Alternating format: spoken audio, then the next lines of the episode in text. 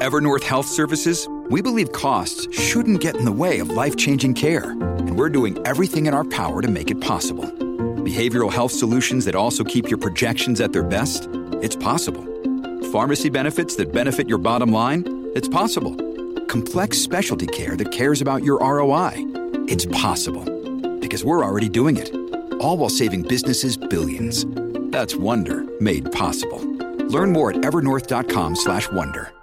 Podclass, i podcast di classe editori. Wall Street si prende una pausa dopo la serie di sedute positive più lunga dal novembre del 2021. In questo mercoledì 8 di novembre l'S&P 500 è arrivato a sfiorare quota 4400, considerata una resistenza importante. A livello settoriale acquisti sui tecnologici, vendite invece sugli energetici. Linea mercati. In anteprima, con la redazione di Class CNBC, le notizie che muovono le borse internazionali.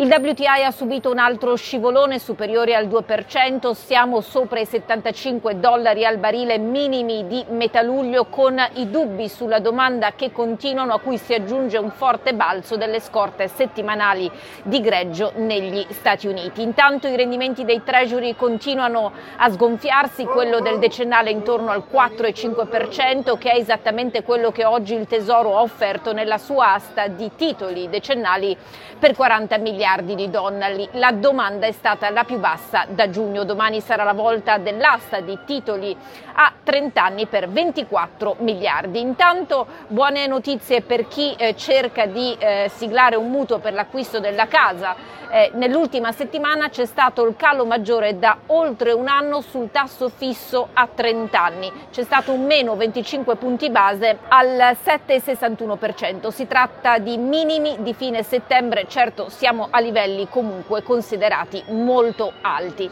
Intanto dal fronte Federal Reserve oggi non sono arrivate indicazioni di politica monetaria da Jerome Powell che ha aperto un evento dedicato al centenario della divisione ricerca e statistica della Banca Centrale statunitense.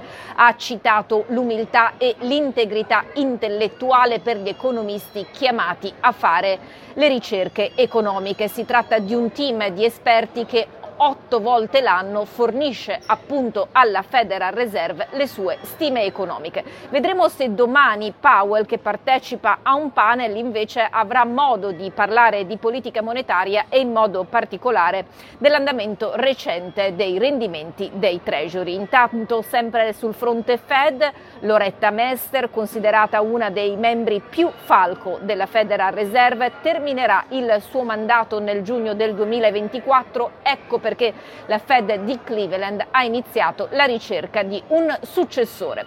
A livello aziendale ancora acquisti su Microsoft con gli esperti di Jeffries che vedono un upside potenziale del 10% del titolo a quota 400 dollari, ecco perché consigliano di comprarlo e questo per via degli effetti legati all'intelligenza artificiale. Amazon invece spinge sempre di più nel comparto della sanità. Negli Stati Uniti agli abbonati al servizio Prime offre l'accesso a servizi sanitari offerti da One Medical, una società che il colosso dell'e-commerce aveva comprato nel luglio del 2022 per quasi 4 miliardi di dollari. Eli Lilly invece riceve il via libera dalla FDA americana per un farmaco pensato per il diabete ma che serve anche come strumento anti-obesità e questo significa che Eli Lilly sfida ora il gruppo rivale Novo Nordisk. Per quanto riguarda invece Take Two, balzo del 6%, qui sale l'attesa per eh, l'ultimo videogioco della franchise Grand Theft Auto.